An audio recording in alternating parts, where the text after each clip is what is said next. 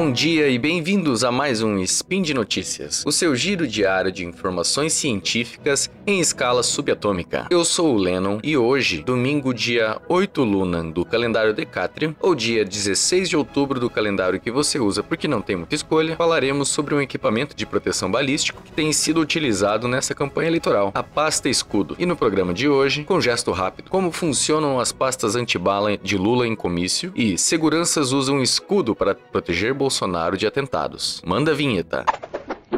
Speed Notícias.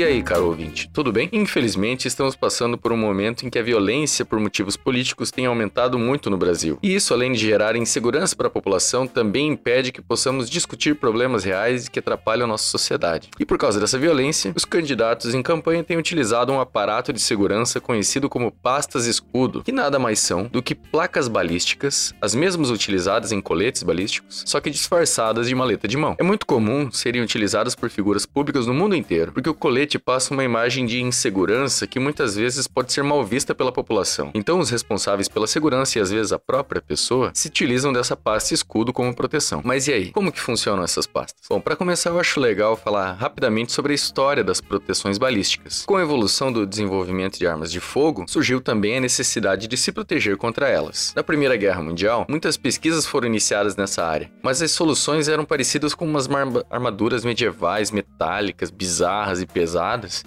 e que eram impraticáveis, não, não resolviam muito o problema. Na Segunda Guerra Mundial, os soviéticos já desenvolveram um colete chamado SN-42, que também era metálico, só que um pouco mais leve. Mesmo assim, não protegia contra todos os tipos de armas dos alemães, então seu sucesso era bem meia-boca. Grande salto aconteceu mesmo por volta de 1965, com os resultados da pesquisadora norte-americana Stephanie Louise Kvolek, desenvolveu um material sintético muito parecido com o nylon, mas que possuía propriedades mecânicas muito melhores. Esse material é a poliaramida, mais conhecido por seu nome comercial, o Kevlar. No início, o objetivo era utilizar o Kevlar em pneus de carros para aumentar sua durabilidade, mas por ser muito leve e resistir a altíssimas cargas de tração, até hoje é empregado em coletes balísticos, blindagem de veículos, tanques de combustível e roupas de pilotos de corrida. Essa poliaramida, ou Kevlar, é produzida em fibras e depois em malhas, parecidas com tecido, que são organizadas em várias camadas e depois colocadas em formas de placas no colete. No caso das pastas, é a mesma coisa, só o formato que muda mesmo. O objetivo é que quando um projétil de arma de fogo, a famosa bala, atinja o Kevlar, a energia seja dissipada nas fibras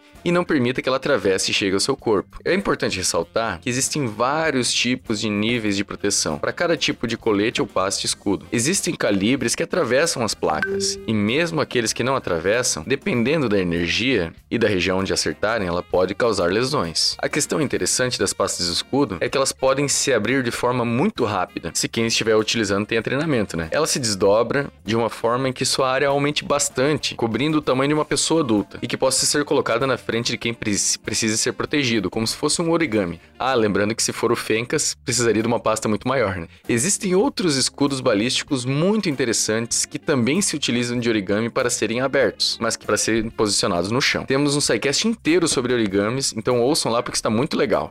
Se ficaram curiosos com esse, esses equipamentos de proteção, deem uma olhada nos links que estão no post. Eu realmente espero que você nunca precise usar um desses. Deixe lá também seu comentário, elogio, crítica, declaração de amor, GIFs animados e se você acha que já está na hora do Tarek andar com uma pasta dessas. Se você quiser e puder apoiar o projeto, participe do patronato do SciCast no Patreon, Padrim e PicPay. Ou se não puder ajudar financeiramente, nos ouvindo já está bom demais. Um grande abraço, valeu galera e até a próxima.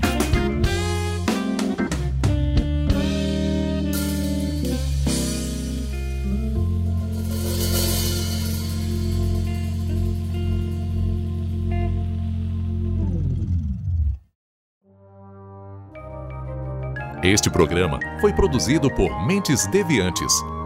deviante.com.br.